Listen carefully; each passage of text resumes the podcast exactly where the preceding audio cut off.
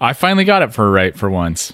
Yeah, right off the bat, you sound clear as a whistle. Like a Batman. Hmm? Right off the bat. Oh, yeah. A Batman. I'm not wearing hockey pants. Okay, and I am going to make a little marker here to say Uh-huh. that, uh, you know, there was a joke at this point in the B roll, just Uh. in case we want to put it at the beginning or the end. I don't know if that's what I would call it. I don't know if I'd use Just the a J little word. joke. just a Uh, little, it's more of a quote. just a little levity. Uh, well, I mean, we can all use levity in these trying times. I use it for Yeah, making bread. Well, levit- levitied bread. Okay, See? I'm gonna make a mark Uh huh. real quick. Now that's a joke.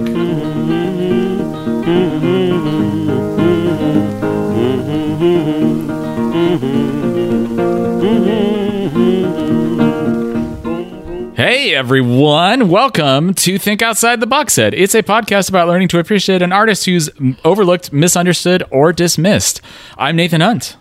And I'm Cameron DeWitt. Uh, This is season 13. Starting a new season, lucky number 13.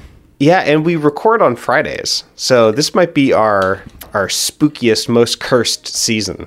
That's true. Uh, I don't And remember there's if we. probably something bad, like some sort of bad portent about covering two white rappers in a row. Oh, I'm sure that is bad luck. it's gotta be. Yeah. Yeah. You know the old saying. Uh, two white, if by land. Uh, finish it for me. I'm setting you up. And by setting you up, I mean throwing you off a cliff. yeah, comedic that's sense. uh, well, that is the opposite of an alley oop right there. It's it's pulling the pin out and handing someone a live hand grenade, and then shoving them away to the other side of the basketball court Every week. every week. Everyone, tune So- in. Uh, yeah, Macklemore. Why are we talking about Macklemore again? you tell me. because Um, we thought it would be an interesting contrast to Eminem, who we just finished covering in season 12. And let me tell you, it's already kind of some interesting material. This is his his from the year 2000, his EP. Uh, what is it? It's Open Your Eyes. Is that what it's called? Uh, it's technically a mixtape, Oh yeah, sorry, mixtape. EP, right? Yeah, it yeah. does have 18 songs. It does. It's very long. Is the Yeah. thing. Uh, but he released it when he was only 17. yeah, Perhaps- which is why I'm I'm just not going to be mad at him Yeah, there's because it's not good.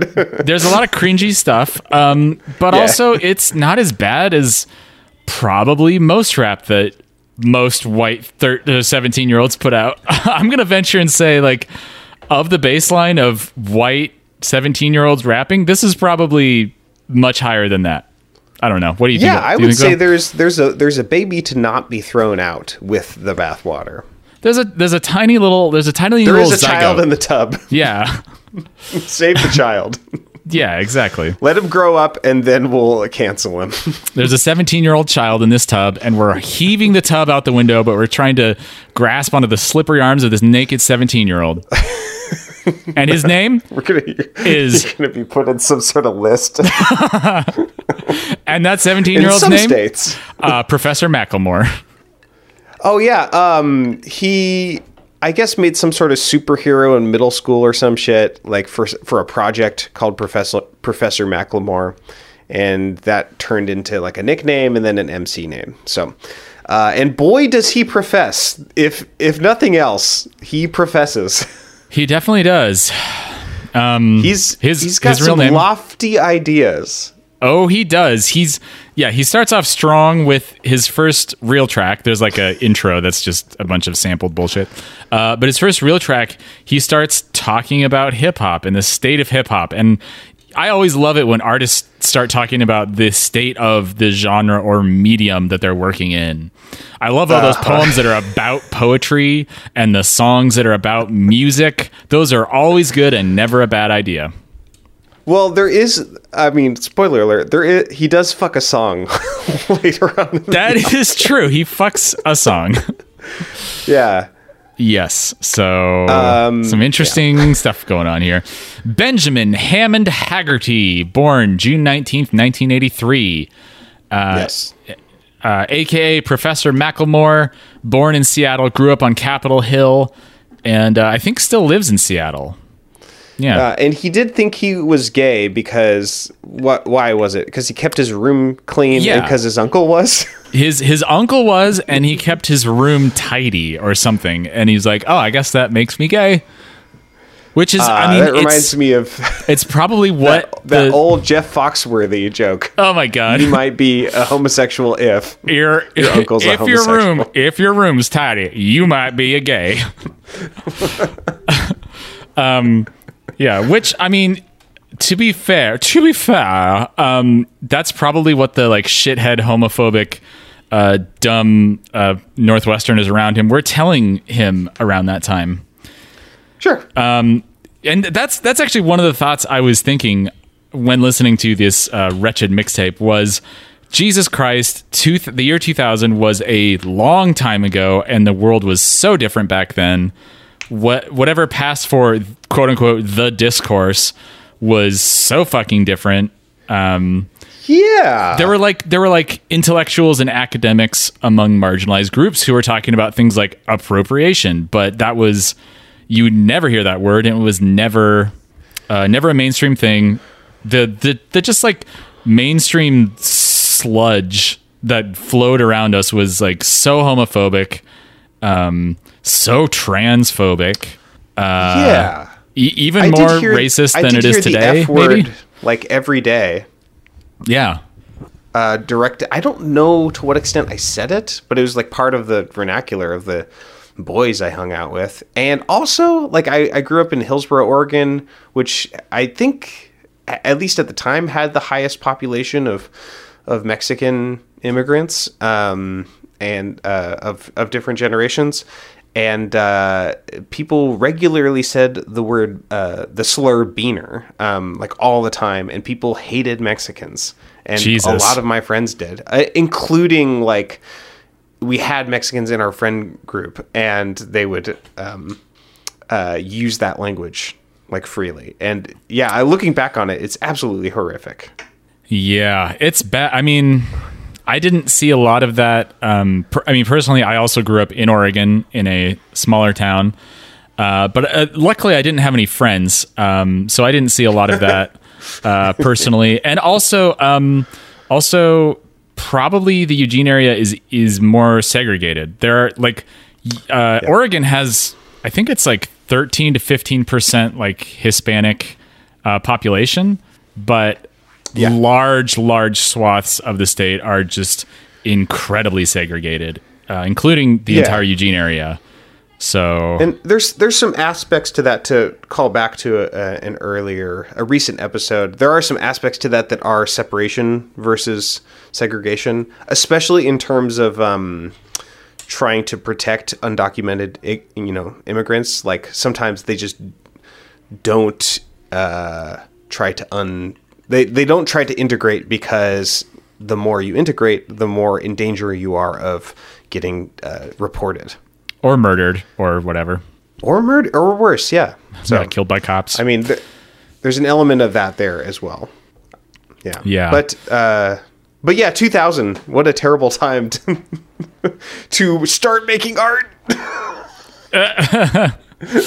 yeah, I mean, imagine like Put what your was thoughts out there. the stuff that was like tearing up the charts was like boy bands and uh, like 98 Degrees had recently done their weird like appropriation thing. Like the the Latin pop thing was big around that time. Shrek hadn't even come out yet. This was a pre-Shrek world, Cameron. I can't even imagine. When uh, I have already forgotten when, like, when did the uh, the second and third Eminem albums come out? Oh, It was like 97 or something. Marshall, or was that the first one? I think the Marshall Mathers EP was 99. Yeah. Because we do we do get an rather. Eminem, at least one Eminem reference. Yeah. So that was really popular as well. Marshall Mathers, yeah, that came out in May 2000, so about s- five months before this mixtape. Uh, and the Slim Sh- Shady E- LP came out in '99. Yeah. Okay. Well, uh, what? Yeah, what do you think about? What did you think about the the musical delivery of Macklemore's rap? I thought it was um, like not bad, but it was highly derivative. Um, and and it, it clicked in a place when I read on Wikipedia uh, when he started to sing. Haggerty listened to quote a lot of East Coast underground hip hop with hieroglyphics, freestyle fellowship, Aceyalone, Living Legends, Wu Tang Clan, Mobb Deep, Nas, and Talib Kweli being big influences on him. Uh, And I I feel like he sounds like he's trying to do an impression of Del the Funky Homo Sapien, who was part of Hieroglyphics. Um, I've only heard a little bit of Del the Funky Homo Sapien. Uh, I heard a lyric once as a kid where he said, "They call me nasty because I eat the cat," and I think about it all the time. Oh, that's that's not uh, that's not Del. That's another of the hieroglyphics. oh, interesting. That song You know, is a the fucking person who- banger, though. I think it's called uh, the, the person. it's called I'll- I'll it Burn or uh, uh, hieroglyph. It's called Burn It or Burn. I think it's yeah. It's just called Burn. I think. Um, The person who Burnt. introduced it Sorry, to me Burnt. told burnt burnt with a T. Yeah. With um, Bradley Cooper. Yeah, that has like one of the best old school hip hop flows I've ever heard um, in it. When the there's like an organ that comes in, it's so fucking cool. Yeah. I guess that maybe the isn't there a Del uh, Gorillaz song? Isn't there a famous one? Oh, Which this, one's he's Del? all over the first album. In fact, he thought he was part of the band until uh, I think um, Damon Albarn's kind of unceremoniously dropped him for the second album, and he was like, "Wait, what?" yeah, I thought think that, was a gorilla. yeah.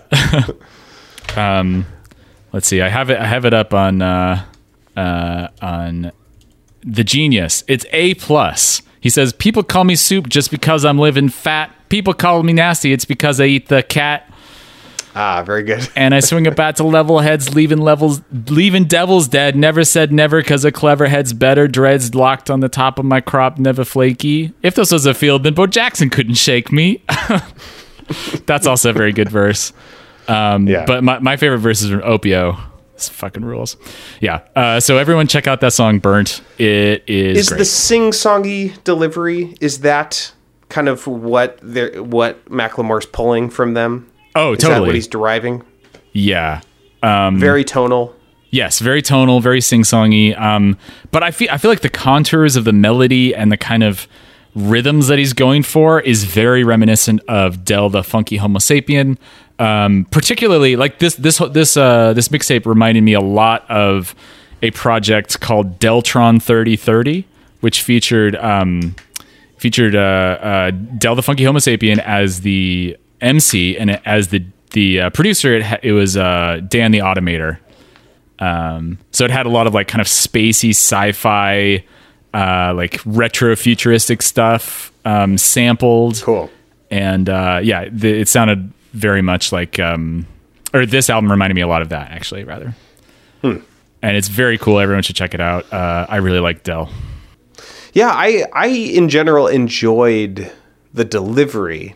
If I wasn't listening to the lyrics, I I generally enjoyed the delivery pretty well. I thought I like I wouldn't necessarily like it. At, He's 17, whatever, but I thought that it was pretty proficient. There were a few moments where it's like you're just cramming in syllables and it doesn't make sense. Uh, Yeah, there's But, definitely um, a lot of like kind of filler stuff that doesn't track on a semantic level. It also feels like he's not trying very hard. With Eminem, it was always like he was trying really hard to do uh, impressive things, and when he succeeded, it was awesome. Often, Yeah. And then, but then sometimes he would fail because Right. he's so obsessed with this like idea, uh, a technical idea of that he wants to exe- execute, like a rhyme or a rhythm, and then it's just like. Ah, Yeah, like E- I- Eminem I, was wish like you just hadn't tried. Yeah, exactly. I don't know, but he yeah, he said some really awful things. Like Eminem was kind of like those uh possibly apocryphal orators from ancient Greece who would like put uh, stones in their mouths and still try to speak clearly through them as a way of like training their public speaking skills. It's like Eminem was kind of doing that kind of like woodshedding, that kind of like uh, practice. Um, and I feel like Macklemore pretty clearly did not do any of that. yeah, he does. He doesn't give a shit. Yeah. Yeah. But but I mean, I ha- I do have to say that Macklemore does seem better intentioned than Eminem. Like he may Yeah. be misguided as he may be, and how cringy as he may be at 17 years old. Um, Yeah. I mean, it, I think Eminem was probably more cringy at 17. I, I forget how old M was with the with the first stuff that we heard from him. Uh, I think maybe like early 20s. Yeah, perhaps early to mid 20s, which those couple of years. We read some lyrics from like a mixtape, I think. Mm-hmm. Uh, like a really offensive song about an ex girlfriend. Oh yeah. So uh, his first album came out when he was 24. Yeah. Yeah. So those seven years are a very wide gulf. 17 to 24. Lots of big changes. Dear, dear Lord. mm-hmm. Yeah, I mean, like when a 24 year old is uh is bugging, it's very different than a 17 year old doing. Uh, you know, it's like okay, you're 17. They're very different bugs. Yeah. uh, let's get into these songs. Okay, We're not going to talk so. about all of them. Executive decision. yeah, that es- I especially only- especially because the genius does not have lyrics for all of them. Also, there Yeah. are like what, like 300 of them or something? yeah, there's about 300 songs. It's too many. Yeah. There there are a couple moments in the genius where uh, at the bottom of the lyrics it'll it's obviously unfinished and the person is like, "Oh, that's as far as I've gotten so far. Feel free to chip in everyone." Yeah, they just give up. They're like, eh, eh that's Yeah. enough. One of yeah, the songs a, they do uh, like a fun little project. Yeah, one of the songs they they like transcribed an audio sample that they had played in the song, and then they do like two lines of Macklemore's writing. Then they're like, "Ah, we're done." On the other hand, this is stupid. Yeah, exactly. I don't know. Did did you look other places for the lyrics? Like, it should I did, yeah. Oh. and They're not no? around. Okay, so there's the. It's very hard to look up the lyrics for this, so we're gonna probably skip a lot of them that don't have lyrics. Yeah, I mean, honestly, the the second half is where most of the lyrics are missing, and it's also where I lost the most interest. What is it So- with white rappers having extremely weak uh, back halves of their albums? I don't know. It's probably something um, about their bi- biology. I was gonna say it's probably a racial characteristic. Yeah, it's it's race science. That's a throwback to our weekly mini podcast called uh, where we reviewed the concept of race. yeah. Uh, it's called Phrenology Weekly, and it stars uh, me and Cameron. No, it's actually called What's We took turn measuring each other's skulls. yeah, exactly. and talking about Oh, uh, the bell curve and what that really means. Uh, no, uh, it's called What's in the Box Weekly. And uh, I talked about th- this week, we were talking about lots of books. It was like a freaking book club. And if that sounds interesting to people, I don't can't see how it possibly could. You can go to support.box.net website to help us keep making this show, and also you'll get access to all of our bonus materials, including that little bonus mini show per week. Uh, so we were talking, we were doing a book club, and I was having a hot take on Sherlock Holmes and all the weird scientific racism that is prevalent. Uh, just like just like the casual like European like middle class society of that time, and how it sounds like straight up Nazi shit to us these days. Yeah. because it is. because it is. Uh, that that reminds me, by the way, we did promise to watch Eight Mile and do a review of it. So we'll do that sometime soon, I guess. Yeah. In, in these quarantine times. Yeah, I've I think yeah, I, th- I think um, now that your baby is here, you probably have a lot more free time. Uh, I do have time to watch films uh, because I am up in the middle of the night with nothing to do other than play Zelda, and sometimes Zelda's too hard, so I want to Uh-huh. Yeah. be watching a movie. okay, yeah, we should we should uh, make And that happen Altered soon. Carbon second season is bullshit. Dude, so- the last half of the first season was bullshit too. It was not good. It's true. It was a pretty promising start, but then it just really fizzled out, kind of like this album, and that's what's called a segue back to the matter at hand. And here we and here we go. Here we go. Uh, I guess we should skip the intro. It's just like instrumental samples. Um, It already does sound like kind of appropriative, like right off the bat. Actually, Like, maybe we should listen some, to it a like, little bit. Uh, faux Native American flutes in it or something. Oh, I forget. Let's listen to the sample I have. Oh no, that to me that sounds more like faux Asian, like kung fu appropriation. It's hard to say with anything that is a pentatonic scale on a flute because, you know, to the layman, a pentatonic scale is a pentatonic scale, and it sounds pretty similar, like from culture to culture, if it's played on a flute. True. Yeah, especially because it sounds Yeah. like a European concert flute, and usually, uh, Yes. when you think of Native American flutes, you think of them being played on wooden instruments, um, uh, which are more more like traditional to that to that uh, tradition of music, rather than like the metal, like European concert flute. Right.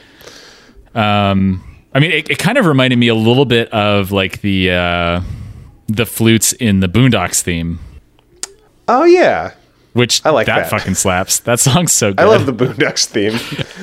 It's like 30 seconds long, and it does so much cool fucking stuff in 30 seconds. It's great. Uh, so that's the intro, and we we are blessed with what, like three or four more of just things like that in this album. Yeah. kind of boring and a, a little too long. They're a little lot too, long. Th- there's a lot of a lot of um, stuff on this album where Macklemore has not really learned any kind of restraint. Um, he like he's very self indulgent. Um, but I mean, Yeah. he is he's 17. yep, he's acting his age. He that's true. I mean, you can't really blame him for that necessarily. Um, I couldn't find anything about who uh, who produced this. Who did that? Who who did the samples and shit? You know, Yeah, I don't know. The Wikipedia has very little about this mixtape. I don't think Genius has Yeah, there's anything not a more. page for it. Yeah. Uh, yeah, there's Well, like let's talk about Welcome to the Culture. Okay, let's listen to it first, though. Think it's. In reality, it's whack. And the media associates hip hop with commercialized rap. I'm taking it back with positivity, provocative productivity. Rebelling against this industry. Drop it if it's high, drop it if it's pie. Doesn't pop and lock, then it really ain't hip hop. So don't cop it, but it's the only way that we're going to stop it. If they don't make a profit, then they won't be a market. Do the math, listen to the music that comes from the soul. Most quote unquote MCs are in it. That flow is actually not bad. Like the his like multi Yeah. his like uh like fitting all those syllables and those like what, I don't know if they're like sixteenth notes or eighth notes or whatever, but he's like doing that like staccato, like fitting a lot of syllables in. That's like that's not bad. Like his flow is is definitely not the worst I've ever heard. Yeah, but cer- he's doing it while he's calling for a boycott on uh, on commercial hip hop. I there's the rub. Yeah, he sounds like uh, uh, Geraldo Rivera. oh, I, I thought you were gonna say Holden Caulfield. Bunch of phonies. Yeah, ba- I mean that's basically what this what this song is, and Yeah. that's that's. I mean, to take a tangent back to our little book club thing, it's like why I one of the reasons I appreciate that book. Um, there's a lot of people I see slam it for being like a juvenile book, but the point of the book is to inhabit a kind of juvenile personality and Yeah. sort of explore the ways in which um, this kind of like philosophical purity that that some young people can run towards is uh, pretty hollow in the end. And you like running around. Are you calling- saying that people aren't like aren't reading it the right way and are uh, taking the wrong lessons from it? I mean, yeah, I don't know, man. what an idea. yeah. I mean, certainly not anyone who would have like shot anyone or anything. I don't think like someone who had who had a gun could possibly take that book the wrong way. Uh, it's definitely the book's fault. Yeah, exactly. um, Well, do you want to play the sample that says "White Savior of Rap" in all caps? yes, I've been wanting to get to that. Here we go. And insert back, starting a positive revolution within a rap clash. Naps band called jewelry, ice, and money, and women don't mean a thing. It's a shame what we listen to. She rather the certain who? Me and you. For it's a negative that America looks up to. When we think it's- Yes. Starting a positive revolution within the rap clash, and that's Vane called "Jewelry, Ice, and Money, and Women Don't Mean a Thing." Uh, it's a shame what we listen to. In actuality, it's hurting who? Me and you. He answered his own question there. Uh, originating a negative that America looks up to, and we think it's cool, but in reality, it's whack. And the media associates hip hop with commercialized rap. I'm taking it back to the positivity, provocative productivity, uh, and then it moves into the sample that you played earlier. Yeah. Uh, yeah, where do you get off Macklemore? yeah, exactly. oh, right, you were 17. Yeah, yeah. I, I especially like the uh, the part where he's saying, "I'm taking it back to the positivity, provocative productivity." It's like you're Yeah. the one who's gonna start a revolution.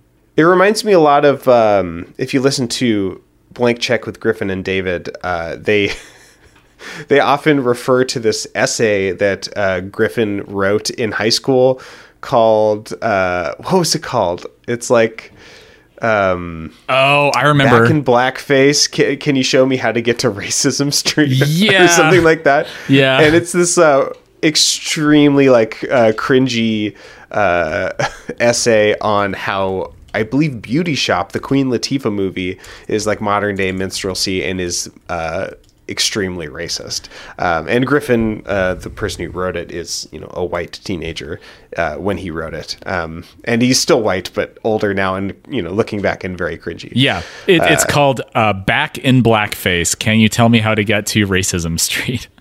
Yeah. Which I mean, to be fair, like to be fair to Griffin, like I didn't even know what minstrelsy was when I was that age. Like, Yeah, totally. I was way behind the curve. You know, like so he was like, I mean, he was more advanced than I was at that age. So Yeah. I was worse. It's when you just start getting some of those ideas, just enough to hang yourself. yeah, yeah, exactly. just enough rope to hang yourself. Mm-hmm. oh, that's maybe. Uh, um, I feel like that's what's going that's maybe here. not a great idiom to use it when. Okay, Well, a little unfortunate, but unintended. yeah. Um, That's a shame that that happened. Yes. Uh, okay. Um, what else about this song? Yeah, he's he's definitely got the delusions of grandeur, talking about how he's gonna fix the entire industry. He's got the um, the kind of respectability politics of genteel white Pacific Northwesterner racism going. Um, we should mention Yes. that the Pacific Northwest is uh, often a very racist place. Um, the the kind of racism has has changed. Like Oregon was founded as a whites only state and was settled by a lot of ex Confederates, um, and had like sun sundown laws and stuff. Uh, but now it's sort of morphed into like the the the genteel racism of of talking about how um, hip hop is all about uh, what is it? What does he say? Ice and jewelry, ice Yeah. and money and women. So th- there's like that kind of sentiment still in the Pacific Northwest, Yeah. like Um, respectability politics. and uh, I mean, it has the the same phenomena of you know, kind of every other state, which is the there are population centers that are very you know faux leftist um, and racist in uh, rich upper class ways, um, but then any rural area is you know full of like just just as uh, just as racist as you would stereotype someone uh, a poor white person in the South or in Appalachia. To Oh be. yeah, like some of the like yeah. some of the small towns in Oregon, you might as well be in Alabama. Like yeah, yeah, It's it absolutely no different. And I would also say similarly um, uh, progressive as would not be represented uh, as would not be stereotyped to occur in among poor whites in those places. You know. right, like u- union uh, anti-racist poor white people as well you know like it's oh they're totally here too but Yeah, yeah, yeah. Yeah, some of the like the most um, strident and passionate uh, anti-racist and anti-homophobes I've met from small towns in red states. Um, you know, where like dyeing their hair and wearing nose rings and like really fucking like paying the cost of their rebellion much more than some of us who grew up in more like quote unquote progressive areas. yeah yep Yeah. All right. we got all kinds here Yeah, exactly. all kinds of racism. Uh, or all kinds of white people. i remember the first time i went to maine um, i went there uh, i believe i visited you in boston on the way back you and rachel um, but I went there for a music festival, and the music festival was uh, staffed by local like white Maine uh, folks, Mainers, they and 'em. uh, and they had like you know big Griffin, uh, like uh, Peter Griffin energy. Oh, Uh, totally. like a, a few of them that I met, and I was like, wow, this is like.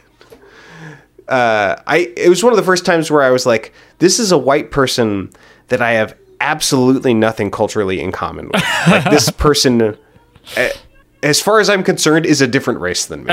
They look completely different. You know, like they're made up of different white immigrant groups. They talk completely different. Like this is yeah, like the that's when the idea of whiteness really started to fall apart. Is when I had my first conversation with a. Uh, um, a many generationed uh, Maine white person. Dude, Maine is such a I was like, oh yeah, this means nothing. yeah. Maine is such a fascinating state. Like the the divide between like the interior, like it's it's an enormous state for one thing, but the divide between like the coastal people and the interior people is so big. Even if you like discount the difference between like the vacationers and like the Bushes who have their vacation home in Kennebunk or whatever, yeah. like there's all there's all kinds of like rich privileged people who come in for like the to summer to use summer as a verb um, yes. but then there's like the the sort of crunchy types in portland who wear tie-dye and go kayaking and stuff Yeah. and then there's like the camo dudes hunting deer like in the interior yeah Yep. the lot lot going on in maine Uh, shout out to uh, Kafari, um, one of the only black people that I met in Maine when I was on tour last year, uh, who is an old time musician and pianist and I think electronic musician uh, and producer, uh, but he plays bones.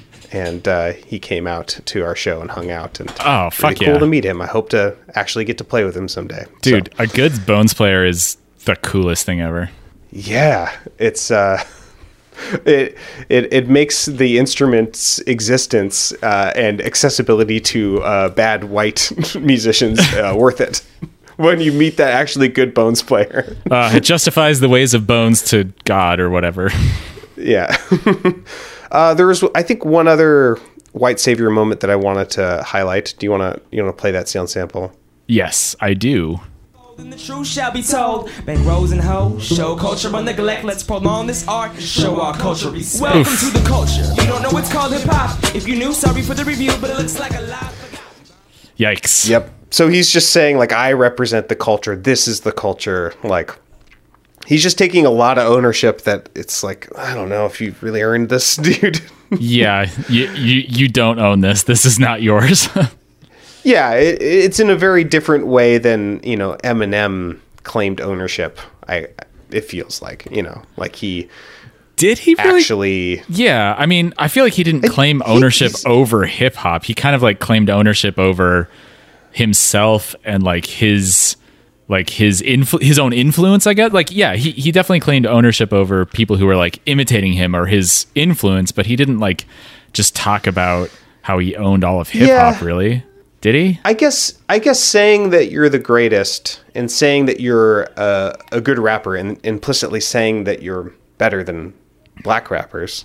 Um, I guess that is very different than making this appeal to authority that Macklemore is making, which is just like, um, you know, uh, rap music uh, as it like as it's popularly understood now, and like the kind of rap music that's being um, uh, listened to is a uh, immoral and Yes. like I have something like actually of value that I'm going to save it. You know, that's I think more offensive. Uh, even though its intentions, I think are they they come from I don't know. Like ultimately, I feel like Macklemore. He talks a lot in this album about positivity, and be like, uh, and he continues to throughout his his uh, his career. But um, I think it's going in a good direction, Yeah. and his intentions are good. But damn, that sucks to hear.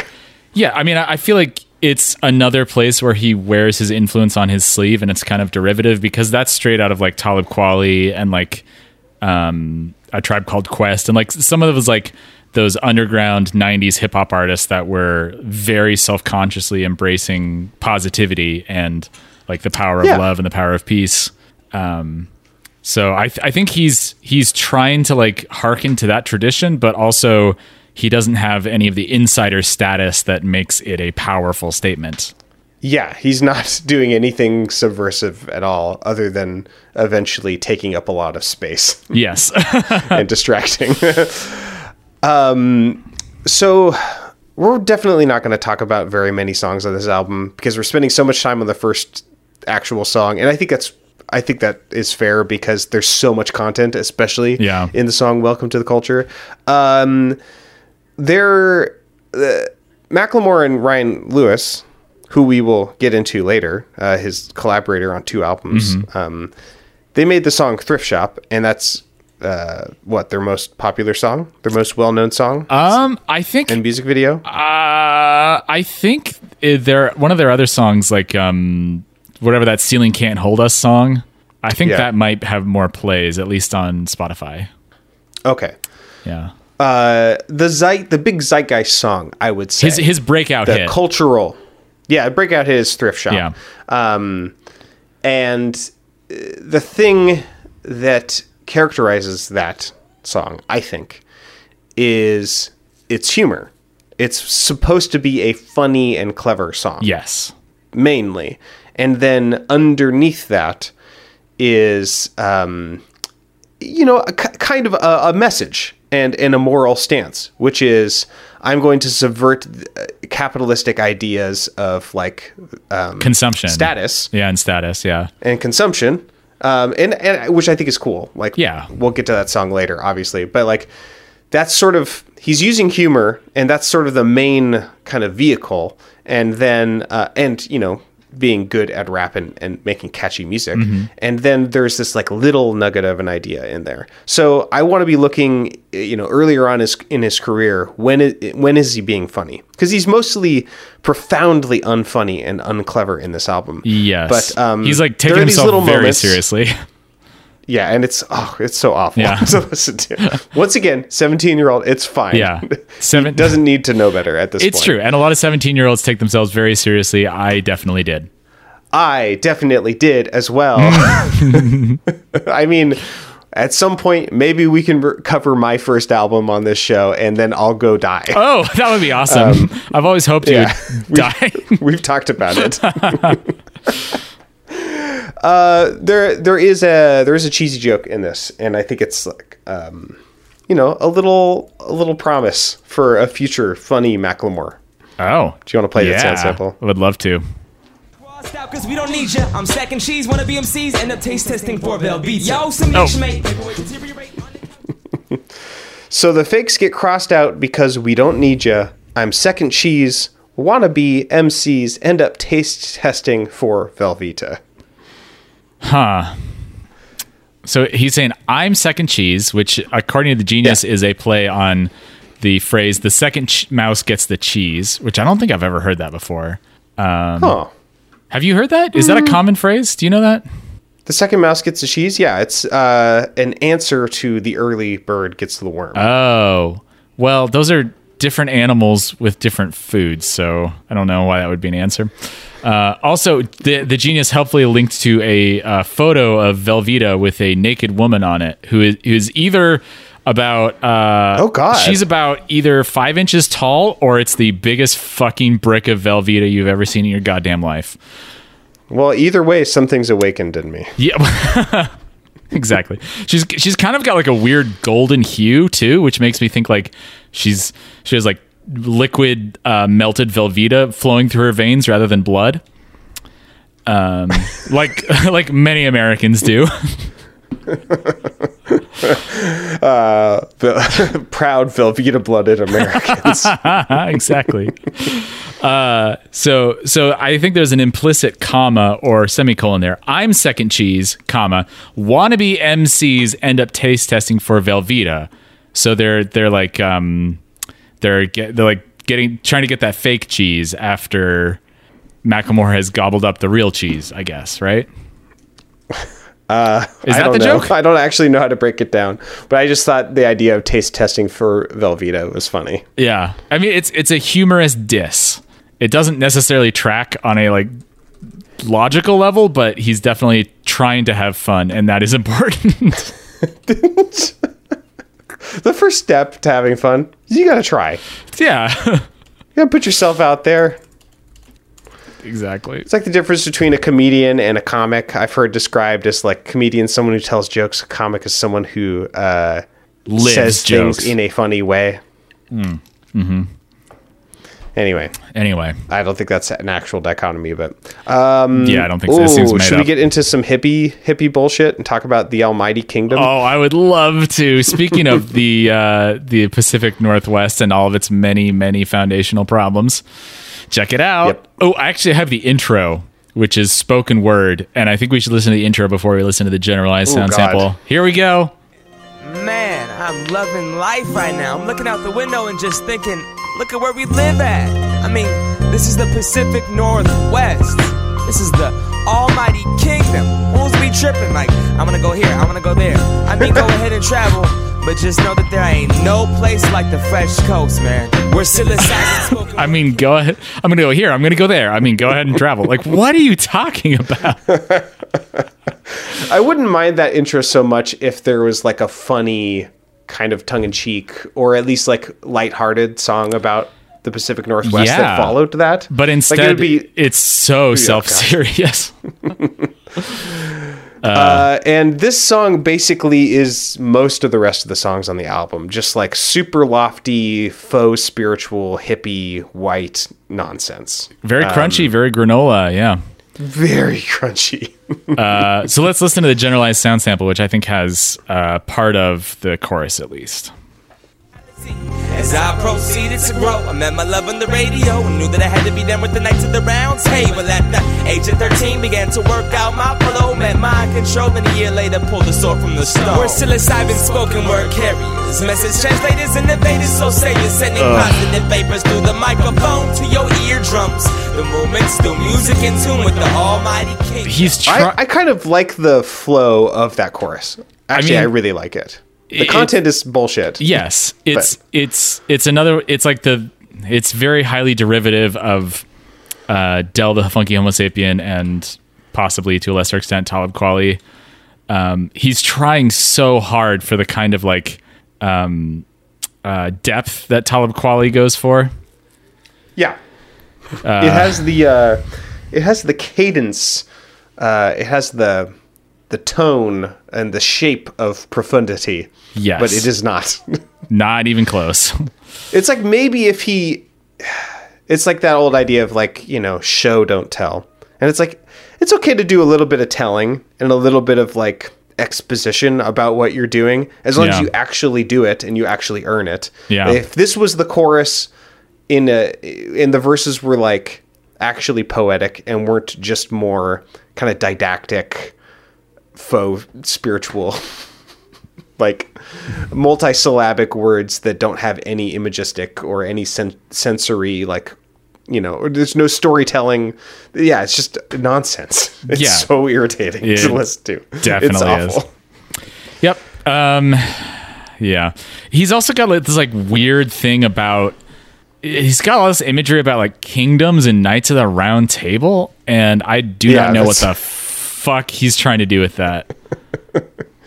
like like in that sound sample you heard he said, As I proceeded to grow, I met my love on the radio and knew that I had to be down with the Knights of the Round Table. At the age of 13, began to work out my flow, met mind control, and a year later pulled the sword from the stone. When he was 14, I guess, he, he quote unquote pulled the sword from the stone, whatever that metaphor means to him. he's the king of rap He's the king of rap. He's got that freaking sword and everything. Uh, and then and then he just keeps referring to the Pacific Northwest as the Almighty Kingdom, which is fucked up in so many weird ways. yeah especially because i don't know like the especially or i mean i guess i don't know i mean manifest destiny like sort of like white utopia like those ideas you know it's like for who Yeah. And who was living here before you decided this was the Almighty Kingdom? Yeah, Lewis and Clark came through, and they're like, "Holy shit, this place is like a you know heaven on earth." Um, And, you know what uh, that's worth. Yeah. uh, should we talk about Wake Up so we can talk about his um, Eminem reference? Oh yes, let's do. He said, Fool, you don't know me. I'm crazy blood. I'm a North End rider. Just ask my homies. Oh my God, I forgot about this like song. you. I replied, Yeah. you're right too. He said, Honky, I'll wear FUBU. I'll fight you. Let's go hit up. I told him my man slow your roll, keep the blow and just wake up.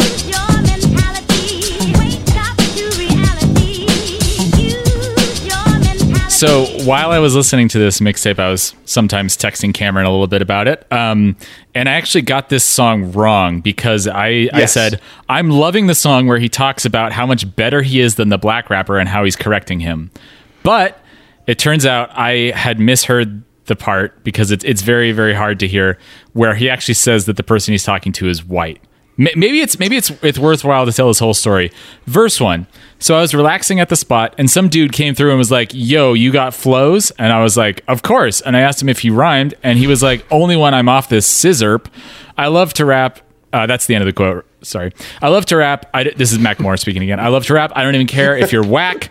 Just You to clarify, Ben Ben uh, Haggerty is speaking in, Yes. in this part, Mm, not Ben Hammond Haggerty. I love to rap. I don't even care if you're whack. You got flows in a beat. We can do that. He was like, okay, but you go first, unquote. So I spit an unedited, spontaneous improvisational verse and we were chilling. Then this fool grabbed the mic and was Sounds like, "Sounds great. yeah. Then wa- and was like, quote, yeah, I'd be killing, stacking millions, eating children, fuck a slut, bitch, unquote. I interrupted his ignorant ass and said, quote, unless you're trying to sound like Brother Lynch on Shermstick, that microphone, that the microphone you need to pass. You don't got a Bentley. I just heard you talking about your bus pass, unquote. He said, quote, fool, you don't know me. I'm crazy blood. I'm a North End writer. Just ask my homies. I jack white boys like you, unquote. I replied, quote, you're white too, unquote. He said, quote, honky, I wear FUBU. I'll fight you. Let's go head up, unquote. I told him, quote, my man, slow your roll, peep the flow, and just wake up, unquote. So it's easy. It's easy to if you don't hear that very small, uh, kind of mumbled part where he says "you're white too." Um, yeah. Then it y- you could definitely uh, hear it as an incredibly problematic verse where um, Macklemore indulges in a lot of stereotypical uh, portrayals and talking about how much better he is than this black person. But to his defense, it is actually a, a white person who is co-opting and appropriating even more than Macklemore is.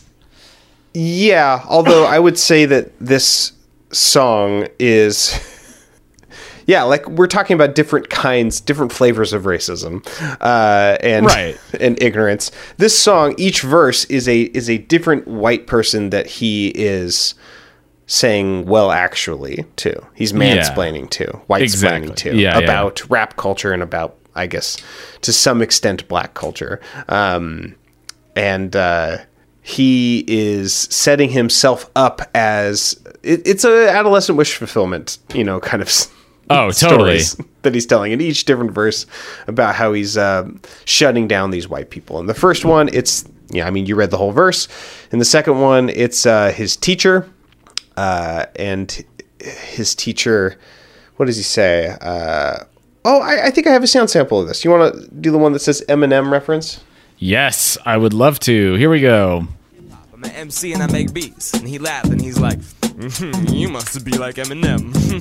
First of all, hip hop is my life. My culture, my blood, and me. Being white doesn't have anything to do with my skills. He said, Yeah. So that's I well, my favorite part is that he says first of all and then he doesn't follow it up with anything. Like that's there's only one thing that he says. He says hip hop is my life, my culture, my blood and me being white doesn't have anything to do with my skills. That's one item in the list and then he doesn't Yeah. there's no second of all or third of all. Yeah. uh, there is no itemized list. So the teacher goes on to say, "Oh, you're like Will Smith, Puff Daddy, dollar dollar bill bill," um, and then he's he's saying like, "Don't compare me to Eminem. Don't compare me to uh, bling blingers, R and B singers. Why wouldn't you want to be compared to R and B singers?" Uh, that's It's just a rhyme. Very problematic. Yeah. Bling he says, I'm just Ugh. sending out words that the youth can relate to so they can stay faithful. That's not a Themselves, rhyme. They regulate when ignorant people degrade you. Um, you should respect one another. You're a teacher. And he's like, yeah, waxing moral to this this white teacher. Uh, yeah, it's uh, it's a little hard to listen to. hmm. Yeah, it's it's extremely like adolescent wish fulfillment e. Um, yeah. again, kind of like uh, a lot of what Hol- Holden Caulfield talks about in uh, Catcher in the Rye. Um, but in this case, we don't have a uh, writer who's there to portray it and interpret it and uh, comment on it, which would be J.D. Yes. Salinger. We just have uh, Holden Caulfield, bare and unfiltered and raw. Yep. and then the uh, the third one, the third verse, he's talking to uh, a this, lady. This one I love for its irony though. Because Yeah. so I was at he says so I was at the bus stop kicking a beatbox and started which is if you're okay, if you're a white kid in you Seattle know, you're a white kid in Seattle in 2000 and you're just at the bus stop and you're just fucking beatboxing to yourself. Okay. Yeah, you I mean go for it, man. Whatever. Who cares? Uh, so he says, and started conversing with some lady about music, and she asked me if it was true that quote all people have guns, smoke blunts, and drink forties in hip hop unquote. And so he goes off and schools her, and is like, "Blah, "Don't Yes. believe everything that you hear." But he he was doing that exact same thing in the first song. He was Yeah, he was. he was like, "Man, all these people in hip hop are just like shooting guns and smoking blunts and like having their bitches Yeah. or whatever." it's like, come on, Yeah. dude, you're such a fucking hypocrite. Unfortunately, it's stereotyped as a culture that's based upon thugs. Hip hop is not about guns, and like all cultures, yes, some hip hop heads do drugs. That's not even relevant. In moderation, drugs can actually open eyes and expand the elements. And then he says, Oh my this god. lyric. Oh my god. Oh, I love this. I I've come it. closer to my ancestors' remnants, scripting my life through the force of their spiritual presence. I use my lyrics as the evidence. You question hip hop's drug use? You should be questioning the president's. Oh, burn. Damn. He really owned Damn. her. Man, this anonymous uh, old lady in Seattle is like, she got f- murdered, bro. she can never show her face in public again. That's why we've never heard from her after this. Yeah. What a good diss track. Man, he really Um, showed showed uh, quote unquote some lady, as he yeah, I calls guess her. I, I am assuming that uh, the characters in the second and third verses are also white. Um, the reason I'm assuming this is because he, he's painting sort of racist pictures of the. I mean, hypothetically, like. I mean, I've heard black folks like speak ill of hip hop music before. Like that's a thing, especially older black folks. Yeah, Um, especially the the subgenre of gangster rap. Like that Yeah, was yes, that especially. is and has always been a controversial subgenre. Um, Yeah. and I think f- f- for understandable reasons. Yeah, sure. And it's and it's often seen as this is what rap is as a whole. Yes. Um, I mean that's kind of what that verse is about. Right. Yeah. yeah. Um, I'm assuming that these characters are white because they feel like white caricatures.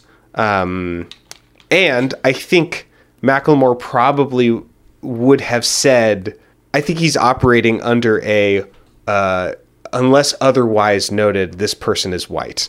kind of, because that's how a lot of white people operate, is they, they say, oh yeah, this person. Um, and then if it's a black person, they'll say this black person. right. Yeah. It's it's the like Yeah. what the the default whiteness Yeah. of um white normativity. Yeah, yeah, that's another way of putting it. Yeah, there's there's like tons of psychological studies where if you show person a picture of a white person's hands, they say, "Oh, there are some hands," and if you show them a picture of a black person's hands, they're like, "Oh, there is some black hands," or "There are a black person's hands."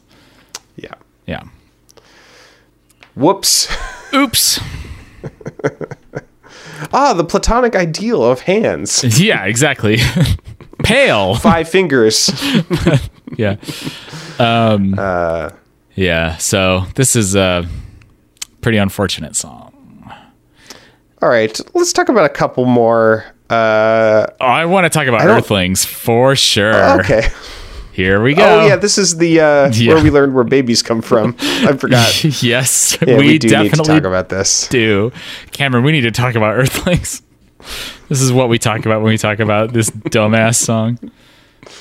I didn't wanna budge, but the force from above let me know it was time to go. Told me so, a baby boy with the ovum of the X and Y chromosome, being born within the ozone at the throne of the dome, called Earth, birth to a child of the cosmos. Earthlings, gossip, talk, walk the same.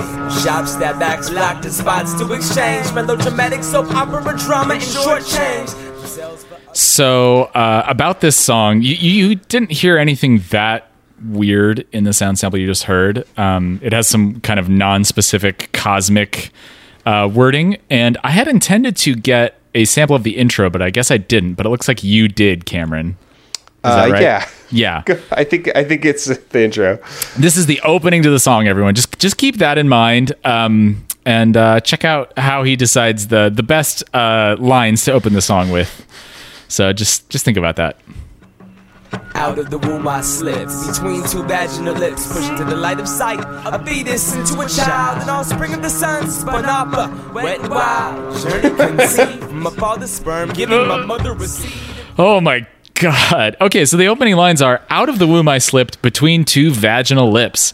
So I'm really glad that uh, Macklemore is telling us about his mom's pussy and all about her labia. and I'm really glad to be picturing this this weirdo with like his Hitler Youth haircut just slipping right out of his, his mom's labia. He's born that way. Yeah, Don't exactly. make fun of don't make fun of Macklemore's haircut. That's how he was born. He doesn't have a choice. oh shit. Prejudice, ignorant. Oh man! But then he uh, yeah. follows it up with these lines: "Pushed into the light of a sight, a fetus into a child in the spring of the suns, whatever the fuck that means. But not the wet and wild journey conceived. My father's sperm giving my mother a seed, implanted it in the ovaries of eternity and entity, organism in the system of creation. So he like has lots of weird like uh, anatomical and like clinical language about conception combined with all this just completely spaced out like quasi cosmic bullshit. It's so Yeah, weird. he- Macklemore has not. He he's not familiar with the concept at this point of in media res. yeah. so he has to start. Let me start at the beginning. Uh, my mom's Yeah. vaginal lips. Yeah, my dad's shooting sperm all over the place. You had me at vaginal lips. Do you think if that's the title, title. of the episode that, that think it'll you can be get away with like it? flagged by Apple Podcasts? I've seen people straight up use the word shit in the titles of, of podcasts, and Apple didn't crack down I may them. have done that before. Yeah, we might have. I don't know. Could be worth a try. It's. I'm willing to risk it all for those vaginal lips. Oh boy. Uh, Ah, so just the- now we know where babies come from. Yeah, just the like the two word phrase "vaginal lips" is so distasteful. I don't know. Something about that is just. I don't know. It's just like really, really bugs me. uh, I, th- I think it's the weird like combination of clinical like anato- anatomical detachment of vaginal and then like the the just shocking kind of uh, vulgarism and slang of lips. And then know. saying having the gall to say wet and wild. yeah, later, wet and wild. Talking about his dad's a couple lines later. yeah, How dare you, Macklemore? I don't want to hear about how Uh, your dad's cum is is or is not wet and wild. my my dad's uh, dry, tame seed. Yeah. Well, well, my da- my dad's jizz it was wet, but it was not wild. Just just want to put that out there. Uh, my dad's just like a sandstorm. Out of control. It's his freaking dust devil down there, bro. Uh, verse two. The first line of verse two is "I'm an outsider, outcast," and it's like, well, you've already told us that. Yeah. in the first verse. I wonder why. I wonder why that could It's actually very be. eloquent. You've communicated so much about yourself. yeah. Uh, So you're saying you're an outcast because you begin conversations talking about your mom's vaginal lips? how could you possibly be an outcast knowing that that's how you start conversations? Uh, and I believe the the second verse is one of those situations where, uh, oh yeah, at the end in the Genius lyrics it says, "To be continued." Ellipses. Can someone give me some advice if something's wrong? Whoa, I did. I missed that you- part. I- Are I you logged in to Genius? Will you respond to them? Oh yeah, I can do that. I will sign in. okay, great. Um, my God, I love that they put that in in as if it were lyrics. Yeah. Uh, you should pyong pyong that. I will pyong. They still do that? I don't know. I'm just I'm writing a, a comment that says uh pyong pyong. Uh, for those of you who are unfamiliar with uh, rapgenius.com, uh, the Pyong is a little like uh, Harry Potter lightning bolt kind of symbol. Uh, and you can promote a song or a comment to your Genius. Genius, rapgenius.com is a social network. Mm, yeah, it, which is I don't like that. I don't. Not everything needs to be a fucking social network. Everybody, okay? Let me just put that out there. Venmo, Reddit, Reddit, fucking Venmo, Reddit. Those do not need to be social networks, and in fact, should not be. They get much worse if you try to make them social networks. Ugh. But but you're right. Maybe Uh. maybe Venmo is the worst, considering that they make all transaction data completely public by default. Yeah. Yeah, recently I got a a like on something that I forgot to make private on Venmo just from some rando and I was just and it was like a like from a while ago and I was like that sucks that someone's like stalking me about my financial transactions. oh boy. Oh, well, I have not logged into this website in a long time. Um, a bunch of people uh, rejected my annotation on some Slayer lyrics that I left like a breed and a half or a, a year and a half ago.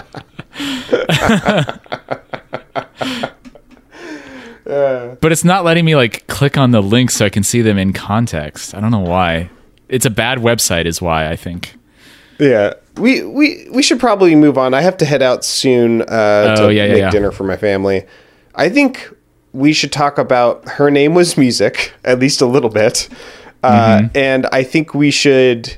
I have one sound sample from the song "Fresh Coast" that I want to be included in your soundboard uh, alongside uh, Dave Matthews Band's "A Little Baby." Oh, oh, Um, very good. I think it should be canonized. That's great. Okay, so let, first let's listen to "Her Name Was Music," track number eight. in. She raised the finger from her left and suddenly know the words come here. Uh, Swept one of my face, terrified from the thought of beer. But as I walked to my companion, I felt that my destiny was near.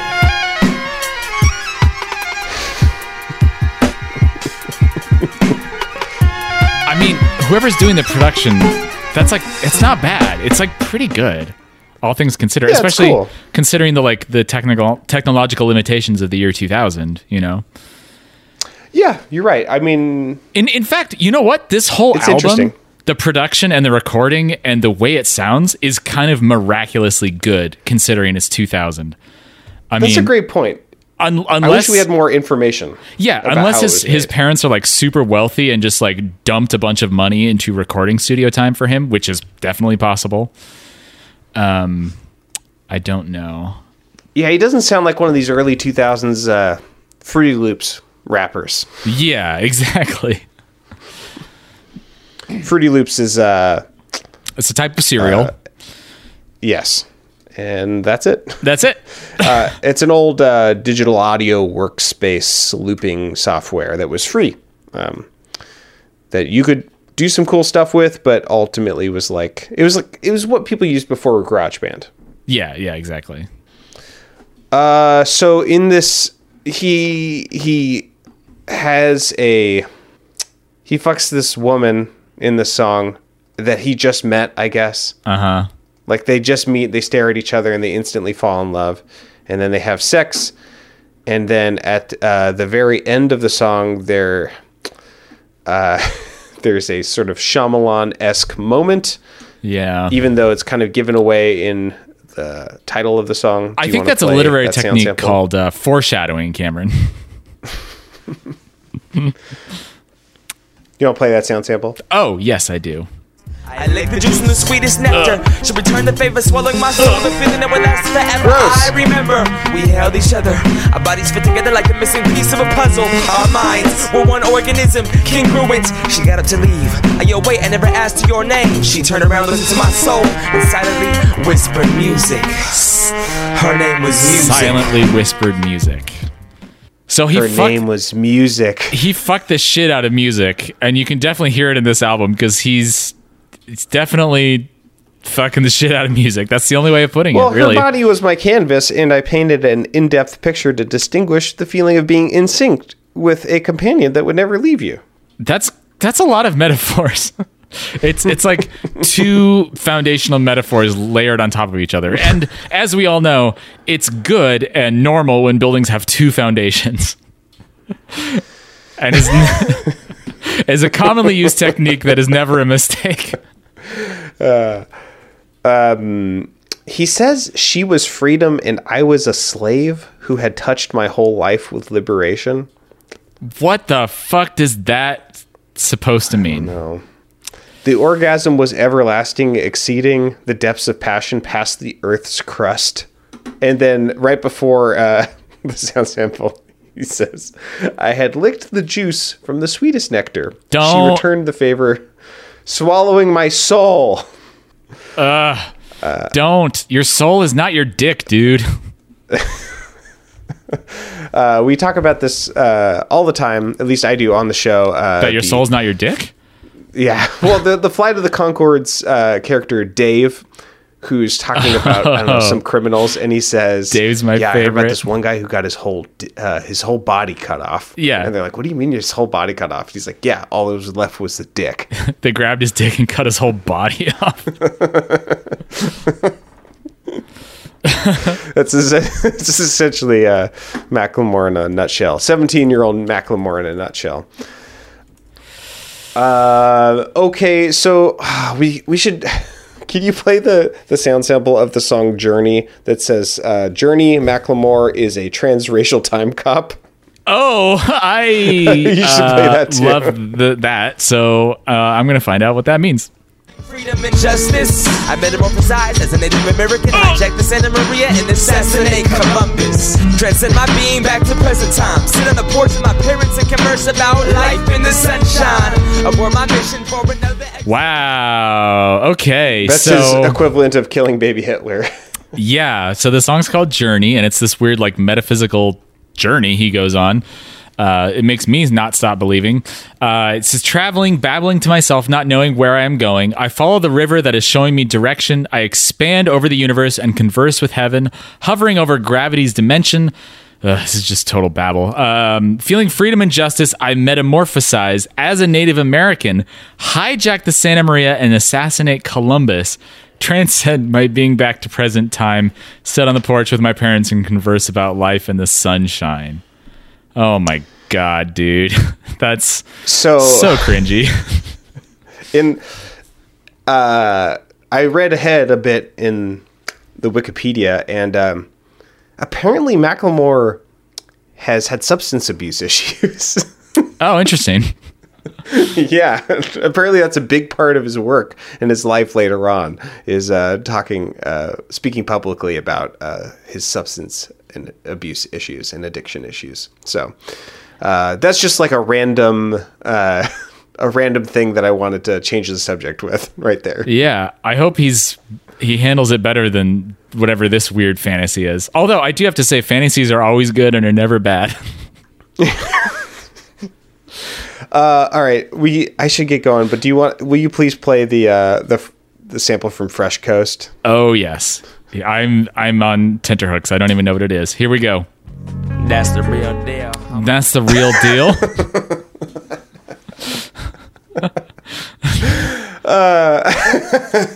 I don't even remember what he's saying it about, but I just I've just been thinking about it constantly since I was listening uh, to this in the middle of the night last night uh, while rocking my baby to sleep and just shaking my head and just that's the real deal, homie. and it is. Babe, you And know, Cameron, is. Cameron, babies are kind of the realest deal if you really think about it. yeah, they really are. Mm-hmm. I really do think. You, you, you don't, you, A little baby. Yes. All right. Yeah. Well, we should get going. Um, next week we've got Macklemore's. Uh, I think his first official release. Is that right? His uh, 2005. Um, before he And we're, got and we're not talking about the wet and wild release of his uh, Oh my- seed. yeah, or his dad's seed or whatever. Um, hopefully, there's many fewer references to his mom's uh, vaginal lips. Yeah. We're Um, not talking about the release from his mom's vaginal lips. I guess no. I guess we technically are because he is the release from his mom's vaginal lips. Um, so we'll be talking One about them. Well, yeah. I mean, I guess he's got siblings, and also, I'm not going to go there. okay. Great. Good. I'm glad to hear that, Nathan. Jesus, I almost Jesus just. take the wheel. Jesus I- take the podcast. Well, in, in contrast to Jesus taking the wheel, I almost like handed it over the devil and urged him to just careen us, careen whatever this vehicle is right off a cliff. yeah. Anyway, um, Macklemore's mom's favorite discharge is Macklemore. And we'll be talking about his 2005 first official album, The Language of My World. Can that be the title? oh, can just, it? Just a little smackerel of bad taste. oh boy. Uh, God. okay. Um, yeah, it's We will see. I'm going to wait till Monday night and then make the decision. My, my notes and my options. Yeah, exactly. Uh, yeah, so it's before he gets hooked up with Ryan Lewis, well before he gets famous in 2010 or 2011 or whatever it was when Thrift Shop w- hit it big. Uh, but yeah, it's his first official release, his first solo, um, The Language of My World. So until that time, thanks for listening, everyone. Uh, you can visit us online at boxset.website, email us at email at boxset.website, tweet us at Tobias Podcast, um, go on iTunes, write us a review. Uh, I don't have any bit to do about it here, but just know that it's helpful and it's good for us, and uh, it it makes you feel good because you're helping us out, and helping people is good. Um, It releases endorphins, probably. don't you want those fucking endorphins? It's got it's it's what you crave. It's got all those endorphin juices you crave. Um, if you want to support us making this show, uh, you can go to directly. You can go to support.boxset.website, get access to all of our bonus materials, including the aforementioned weekly mini show called What's in the Box Weekly. In which case, this week we did a weird little impromptu book club where we talked about a uh, book by Joe Hill, who is Stephen King's son, called NOS4A2. And then we ended up talking about Ursula K. Le Guin. We meandered into. Uh, Agatha Christie and talked about my hot takes and why Sherlock Holmes is bad, and not just because of the Nazi reasons. There are other reasons I dislike it. Um, thank, thanks to our supporters, uh, all of all of them, including a uh, new upgrading or I I, mm, I should have looked this up. I, I meant to before it started. I, I don't remember if if they're upgrading or um, starting, but thank you, Nate, for supporting us. Um, I don't know if uh, your last name is is is good to mention, but thank you, Nate, for supporting us. We do very much appreciate it. Thank you, Nate. Yeah, fellow fellow Nate over here. Yeah, what's up, my Nate? Uh, you can listen to I feel left out. yeah. You can listen to Cameron's other podcast called Get Up in the Cool, and you should if you have any interest in traditional acoustic musics, uh, mostly Appalachian fiddle and banjo music, and uh, a much more um, uh, Better. well, I, I was gonna. hmm. Uh, I was gonna say more I'm kidding. more serious, I'm kidding. but then I was like, but then serious sounds like it, that could be a bad thing. It's like, oh, this is so weighty, and we can't laugh. Well. I'll tell you what. I don't think uh, vaginal lips has been brought up. Although on a recent episode, Oh. we played a tune that's literally called uh, "It's Cold on My Wee Wee." oh, Jesus! It's on the Acadian Fiddle episode. Wow, so some of those tune titles can get kind of spicy.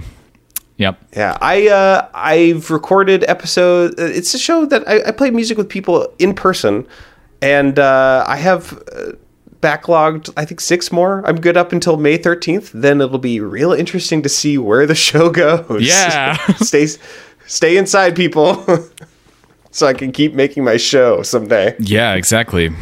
Especially considering like I don't know, virtual jam sessions through video chat I think are going to be a little technologically problematic.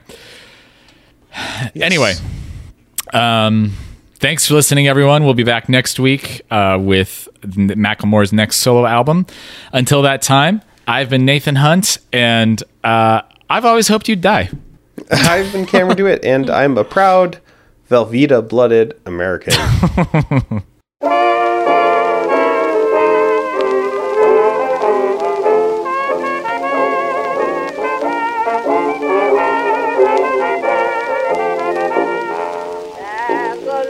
When I say I hope you die, I w- I wasn't referring. I wasn't talking to our listeners. I was talking to you, Cameron. Just just so everyone knows.